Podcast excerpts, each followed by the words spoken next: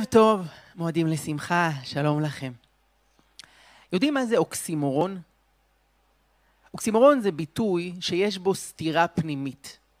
כמו למשל, חמסין קר. אם חמסין, אז חם, הוא לא יכול להיות קר. אני רוצה לדבר הערב על קדושת החטאים, שגם זה אוקסימורון, ביטוי בלתי אפשרי. אם הם חטאים, הם לא יכולים להיות קדושים. ואם הם קדושים, אז הם לא יכולים להיות חטאים. כדי להסביר את פשר הביטוי הזה, אני מבקש לשאול כמה שאלות. לא מזמן ציינו את יום הכיפורים, היום הקדוש בשנה, ועשינו בו הרבה מאוד וידואים. אשמנו, בגדנו, גזלנו. מאוד מוזר שהווידואים נאמרים בלשון רבים. אשמנו, בגדנו. כשאתה פגעת במישהו ואתה רוצה להתוודות ולהתנצל, אם תבוא ותעשה את זה בלשון רבים, זה לא עוזר, זה מפריע. אם פגעתי במישהו ואני אגיד לו, תראה, אנחנו גנבנו ממך, השפלנו אותך, צחקנו עליך. סליחה, על מי אתה מדבר? אתה עשית את זה. קח אחריות על מה שעשית. מה זה ההכללה הזאת? אשמנו, גנבנו, אתה לא היית בסדר. שאלה השנייה היא המנגינה. אנחנו אומרים את הווידוי באיזושהי מנגינה עולצת, שמחה, שרים אותו. איי איי איי איי איי איי איי איי אשמנו, בגדנו, גזלנו, דיברנו דופי. תגידו, מה קשור המנגינה השמחה הזאת לתוכן של הדברים? תארו לעצמכם אדם שיבוא לחבר ויגיד לו, רימיתי אותך, עבדתי עליך, הרסתי לך את החיים. תגיד, אתה באת פה לעשות מחזמר או להתנצל?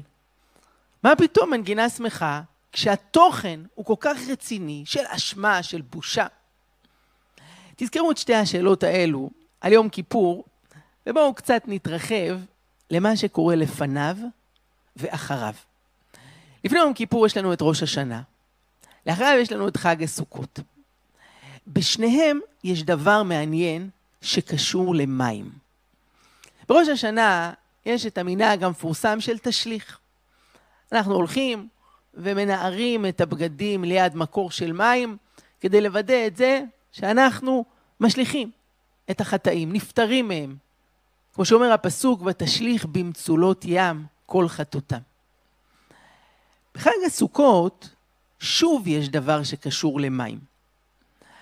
היו הולכים אל מעיין השילוח שליד ירושלים, והיו שואבים מים, ובבית המקדש היו לוקחים את המים האלו ומנסחים אותם על המזבח. כל השנה היה ניסוך, אבל של יין. בחג הסוכות הוסיפו עליו ועשו ניסוך של מים, אבל עשו מזה עניין גדול. זה העניין של שמחת בית השואבה. היו רוקדים, שרים, מנגנים כל הלילה. סופר על רבן גמליאל שהיה לוקח שמונה אבוקות של אש והיה זורק באוויר בלוליינות, וכולם היו שמחים ומתרגשים. על זה חז"ל אמרו, מי שלא ראה שמחת בית השואבה, לא ראה שמחה מימיו. אבל השאלה היא, מה החגיגה הגדולה לקחת ליטר של מים ולשפוך אותם על המזבח. מה עושים מזה? עניין כל כך גדול. כל השנה יין, משקה יותר יוקרתי, כלום. כאן שופכים קצת מים על המזבח, איזה חגיגות, שבעה ימים. אם נסכם את שלוש השאלות ששאלנו, לגבי יום כיפור, תמנו על הווידוי. א', למה זה בלשון רבים? אתה לוקח אחריות, תעשה את זה אישית. אשמתי, בגדתי, אני אשם. שתיים, מה זאת המנגינה החגיגית הזאת? העליצות. אתה מתוודה, תבכה, אל תשיר. שאלה שלישית, לגבי ראש השנה וסוכות, בראש השנה אנחנו משליכים את החטאים אל המים, תשליך. בסוכות אנחנו הולכים אל המים, שואבים אותם ומנסחים על המזבח. האם יש קשר בין שני האירועים האלה שקשורים למים? תזכרו את שלוש השאלות האלו, שהן יהיו נקודות מפתח בדרך לפתרון התעלומה שלנו, שתסביר את הביטוי העמוק של קדושת החטאים. אני מבקש להרחיב טיפה את הפוקוס שלנו על כל התקופה הזו של סיום שנה ותחילת שנה, ומה שבעצם קורה בה. שימו לב שיש לנו ימים מאוד צפופים. חודש אלול, ואז ראש השנה, עשרת ימי תשובה, יום כיפור, סוכות, חול המועד, שמחת תורה, רצף אינטנסיבי של ימים מיוחדים, חגים. האם יש איזשהו קשר ביניהם? האם יש איזשהו מהלך שמוביל אותנו מאחד אל השני?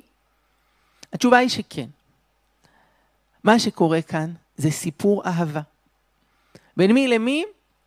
בינינו, עם ישראל, לבין ריבונו של עולם. סיפור האהבה הזה בין הדוד לראיה, בין כנסת ישראל לקדוש ברוך הוא, מקביל לסיפור האהבה הפרטי של כל גבר ואישה, חתן וכלה. הכל מתחיל משלב הדייטים. יוצאים, נפגשים, מדברים, מחזרים. זה חודש אלול. אני לדודי ודודי לי. חודש שלם שבו אנחנו רוקמים, מקדמים ומטפחים את הקשר שלנו. ראש השנה, יום המלכת השם, אנחנו תוקעים בשופר ומקבלים עלינו את עול מלכותו, זה היום שבו אנחנו מקבלים את ההחלטה. אנחנו ממלכים עלינו את השם, הדוד והראיה מחליטים להתחבר ביניהם, וגם הזוג מקבל החלטה, מתחתנים. אנחנו רוצים לקשור את חיינו ביחד. טוב, אז עכשיו צריך לארגן חתונה, לא? היא עומדת להתקיים בעוד עשרה ימים, ביום הכיפורים. יום שמזכיר חתונה, לובשים לבן, כמו חתן וכלה, צמים, כמו שנוהגים חתנים וכלות רבים, וכך גם אנחנו עושים ביום הכיפורים. ושימו לב שהיום הזה נפתח בתפילה המפורסמת של כל נדרי. תפילה שבה אנחנו מתירים את הנדרים, שמים מאחורה את כל העבר, משחררים את עצמנו מהכבלים, מההרגלים, מהקבעונות, כדי לפתוח דף חדש. מי שרוצה להתחתן, צריך לעשות התרת נדרים. במובן הזה של להשתחרר מכל מיני דברים שהוא כבול אליהם, שהוא משועבד, חוסה תחתם, הסינר של אימא מצד אחד, החבר'ה מצד שני, כל מיני הרגלים שאולי טובים לי לכשעצמי, אבל לא בטוח שיתאימו גם לבחירת ליבי. דבר מעניין שבסדר מסכתות המשנה, מסכת גיטין קודמת למסכת קידושין. כשחושבים על זה, זה הפוך מההיגיון. הרי קודם כל מתחתנים, ורק אחרי זה, שלא נצטרך להגיע לשם, מתגרשים. מה פתאום הגיטין קודמים לקידושין? אז אולי בהוליווד, אצל המפורסמים, שם כשהם מתחתנים אתה כבר מתחיל את הספירה לאחור אל הגיטין. לא יחזיק מעמד הרבה. אנחנו מקווים שבחיים שלנו זה יהיה אחרת. בוודאי הסדר ההגיוני הוא קודם קידושין ואז גיטין. אבל זה בדיוק אותו רעיון. כדי להתחתן צריך קודם כל להתגרש. כלומר, להיות מוכן להשתחרר מרווקותי, מעצמי, מכל מיני דברים שאני משועבד אליהם. יום הכיפורים, יום החתונה, נפתח בכל נדרי.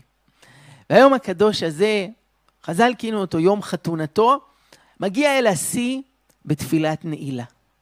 שזה הרגע שבו אנחנו ננעלים עם ריבונו של עולם. הוא ואנחנו לבד. וגם החתן והכלה ננעלים יחד בחדר האיחוד, בלי הצלם, בלי החברים, בלי החותנת, רק הוא והיא ביחד. תראו שלעיתים כשפותחים את הדלת של חדר איחוד, מתברר שהם לא נגעו באוכל. המלצרים השאירו להם לפני כן על השולחן את האוכל היוקרתי, כלום. הם היו כל כך נרגשים, כל כך נלהבים מהעוצמה, שלא חשבו בכלל על לאכול. ותראו, גם בתפילת נעילה, יש אנשים שכשיום הכיפורים נגמר, לא מעניין אותם לרוץ עכשיו לאכול. הם אומרים לך, אם הייתי יכול להמשיך עכשיו עוד יום של קרבת השם, של התנהלות רק אני והוא, הייתי עושה את זה. האוכל לא מעניין אותי עכשיו. אז זה חדר איחוד, השיא של הקרבה במהלך החתונה, ותגידו אתם, אחרי שיוצאים מחדר איחוד, לאן הולכים? ריקודים! זה בדיוק חג הסוכות, זמן שמחתנו, שמחה גדולה, ריקודים, שמחת בית השואבה. סוכות זה גם החג שבו אנחנו בונים סוכה, שזה בעצם בית, בית ארעי. הרבה זוגות צעירים מתחילים את החיים באיזה דירה שכורה, חדר וחצי. ככה אנחנו מתחילים. ויש לנו שבע ברכות, שזה שבעת הימים של חג הסוכות. וגם כשהם נגמרים, אנחנו עוד לא רוצים לחזור אל החיים, אל השגרה, לעבודה, ללימודים, נשארים עוד יום אחד של שמחת תורה. שזה החיבוק האחרון לפני שאנחנו יוצאים אל ימי השגרה האפורים. שמחת תורה זה גם היום שבו אנחנו מתפללים על הגשם, מתפללים על הפריון, שהקשר הזה והאהבה הגדולה בין החתן והכלה יביא גם פרי של אהבה שתלך ותגדל, של ילדים מתוקים שיבואו לעולם, וגם אנחנו. בשמחת תורה, בחיבוק הגדול שלנו עם התורה ועם הקדוש ברוך הוא, מתפללים על הגשם. מה השלב הבא? חודש חשוון, שזה החודש האפור של השנה, מר חשוון. אין בו חגים, השמיים אפורים, גשמומי כזה, אבל זה אלו החיים האמיתיים. כי חתונה זה משמח, זה עוצמתי, אבל זה לא החיים האמיתיים. בסופו של דבר, האתגר הגדול שלנו זה לחזור אל החיים. ושם, להטמיע את האהבה הגדולה שלנו. להמשיך לגדל, לטפח, להעצים את הקשר בימים הרגילים של השגרה.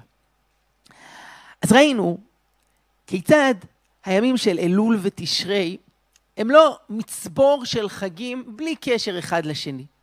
יש כאן מהלך שהולך ונבנה, הולך ומתרקם, של סיפור האהבה בינינו, עם ישראל, לבין הקדוש ברוך הוא, ובין החתן והכלה, האיש והאישה, ומשלב לשלב הקשר הולך ונבנה.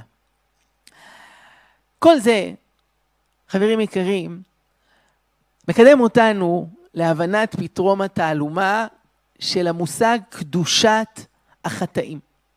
אני מזכיר את שלוש השאלות ששאלנו בהתחלה, כבר נענה עליהן, ופרספקטיבה שנתנו עכשיו מקרבת אותנו אל ההסבר. מה בעצם המשמעות הקדושה של החטאים? אחד מבעלי התשובה המפורסמים ביותר מכונה ריש לקיש. שמו היה שמעון בן לקיש, והוא היה אדם שהתחיל עם עבר פלילי. חז"ל אומרים שהוא עמד בראש חבורה של בריונים, שודדים. ויום אחד, בעקבות מפגש עם רבי יוחנן, גדול אמוראי ארץ ישראל, הוא עושה תפנית של 180 מעלות בחיים וחוזר בתשובה. וריש לקיש הופך להיות אחד מגדולי חכמי התלמוד, הפך להיות החברותא של רבי יוחנן. וריש לקיש אמר שני משפטים מעניינים על תשובה. משפט אחד אומר כך, גדולה תשובה שזדונות נעשים לשגגות. משפט שני, גדולה תשובה שזדונות נעשים לזכויות. משפט ראשון אומר שיש כוח עצום לתשובה לקחת את הזדון של החטא ולהקהות את חומרתו. לעשות אותו לשוגג בלבד.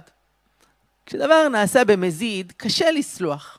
אם מישהו פגע בי בכוונה, אני כועס. לעומת זאת, אם זה היה בשוגג, בטעות, בלי כוונה, קל יותר לסלוח לו. זה הכוח של התשובה. המשפט השני של ריש לקיש מרחיק לכת הרבה יותר. גדולה תשובה, כך הוא אומר, שזדונות נעשים לזכויות. קולטים? לא רק שזה נעשה כמו שוגג בטעות, אלא שהעבירה הופכת למצווה. הזדון הופך לזכות, שזה חידוש מדהים וקשה לעיכול. תראו, אני יכול להבין אדם שהיה לו חוב, נגיד לחברת חשמל, והיא תחליט משיקולים של התחשבות, נסיבות הומניטריות, למחוק לו את החוב. היה חייב 5,000 שקל, מכרו לך. אבל הם לא יהפכו לו את זה לפלוס, שעכשיו יש לו פור בזכות של 5,000 שקל. בוא, לא ניסחף. נניח שמוחלים על החטאים. נניח שבמקום מזיד זה ייחשב שוגג. אבל איך אפשר להפוך את זה לזכות? להפוך שלילי לחיובי? איפה ההיגיון בזה? מה זה קסם? איך המנגנון הזה פועל? מה ריש לקיש, בעל התשובה הגדול, רוצה ללמד אותנו? הסבר לשאלה הזו, חברים יקרים, היא עיקרון גדול, שאומר שלעיתים האור ניכר דווקא מתוך החושך. חז"ל ניסחו את זה אחרת, ואמרו שההיעדר קודם להוויה, והיא הולכת וצומחת ממנו. פירושו של דבר, שלעיתים דווקא הנפילה, ההידרדרות, הנסיגה, יכולים להפוך לסוג של מקפצה שיביאו את האדם למקום יותר גבוה. דוגמה, תחשבו רגע על גלעד שליט. זוכרים? החייל החטוף שהיה חמש שנים בשבי החמאס. אני חושב על הלילה הראשון שלו בבית, אחרי חמש שנים שהוא נמצא אצל האויב, איך זה היה לישון במיטה שלו, בחדר שלו. איך היה לקום בבוקר ולאכול את הארוחה שאימא הכינה לו.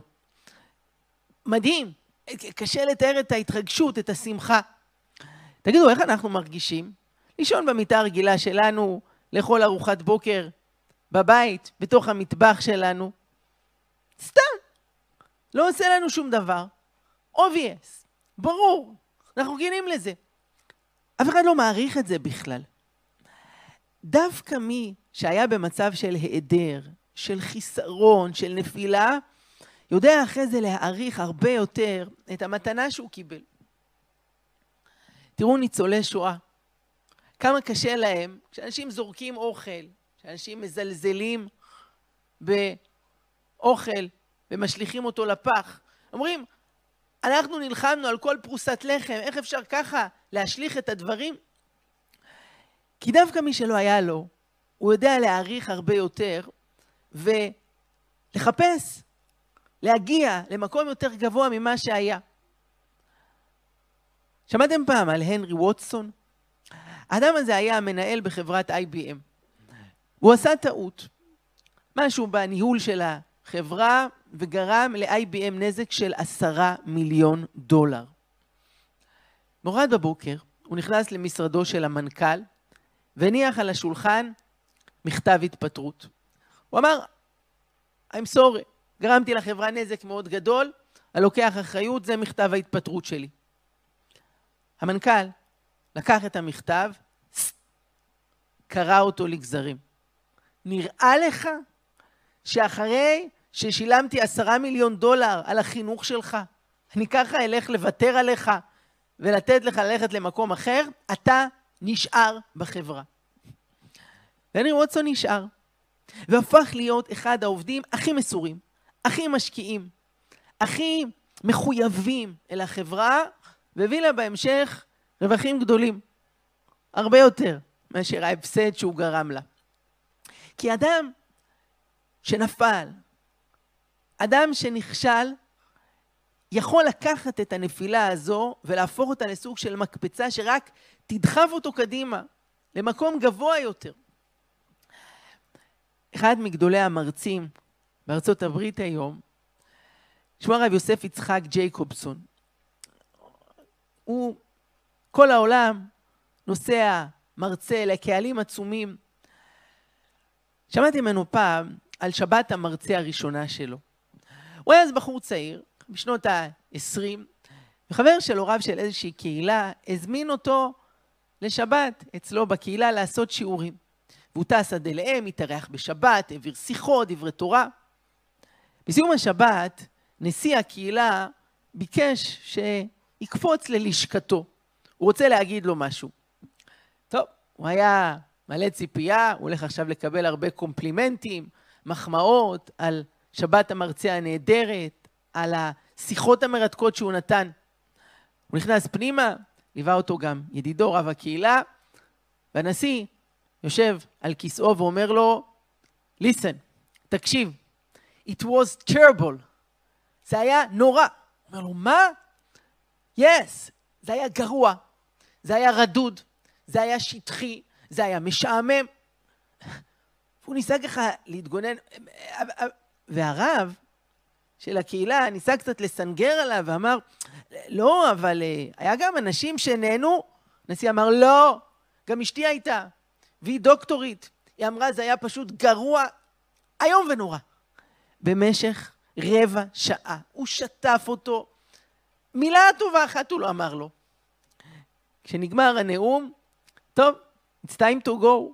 יש לו גם טיסה שמחכה לו לחזור חזרה הביתה, הוא מסתובב לכיוון הדלת. ואז פתאום הנשיא קם מהמקום, הולך אחריו, וכשהם שם בכניסה, הוא שם יד על הכתף שלו, והוא אומר לו, תראה, זאת הייתה שבת גרועה, אבל היא יכולה להיות הכי טובה שלך, אם תדע ללמוד ממנה. הרב ג'ייקובסון למד. כאמור, הפך להיות אחד מגדולי וטובי המרצים היהודים היום בעולם, כי דווקא הכישלון הזה הפך להיות המורה הכי טוב שלו. מי שלימד אותנו את העיקרון הזה היה לא אחר מאשר יעקב אבינו. באותו לילה מסתורי, כשהוא נאבק עם אותו אדם ליד נהר היבוק, מאבק לחיים ולמוות. ובבוקר, אחרי שאותו זר לא מצליח להכריע אותו, והוא מבקש ללכת, שלחני כי עלה השחר. יעקב אומר לו משפט מפתיע, לא אשלחך כי אם ברכתני. וזאת בקשה משונה. יעקב, ממי אתה מבקש ברכה? מהבריון הזה? מהגנגסטר? העבריין הזה? הפכת אותו לאדמו"ר? נותן לך ברכות? מה זה? ממנו? אבל כן, יעקב מבקש ממנו ברכה ויוצא משם עם שם חדש. לא יעקב יאמר עוד שמך, כי אם ישראל. כי שרית עם אלוהים ועם אנשים ותוכל. אתה לא תחשב עוד יעקב, אחד שבא בעוקבה, במרמה, אלא ישראל, כי שרית עם אלוהים ועם אנשים ותוכל. ומאז ועד היום, זה השם שלנו. עם ישראל, מדינת ישראל, ארץ ישראל. העיקרון שיעקב מלמד אותנו הוא שמכל מאבק אתה יוצא נשכר. מכל נפילה, מכל קושי, מכל משבר, אתה יכול לצאת גדול יותר. אם תדע להשתמש בהם נכון ולמנף אותם להתקדמות ולצמיחה. חברים יקרים, מכאן ההסבר למושג קדושת החטאים. אנחנו יודעים שבהלכה יש דבר ששמו הכשר מצווה. כלומר, דבר שמאפשר לי לקיים מצווה. למשל, אתה רוצה להניח תפילין, צריך להכין אותם. גם ההכנה היא הכשר מצווה. רוצים לגור בסוכה, צריך לבנות אותה. תגידו, מה ההכשר של מצוות התשובה? מצווה נפלאה שיכולה להביא את האדם למקומות גבוהים ביותר. הרי כך חז"ל אומרים, במקום שבעלי תשובה עומדים, צדיקים גמורים אינם עומדים.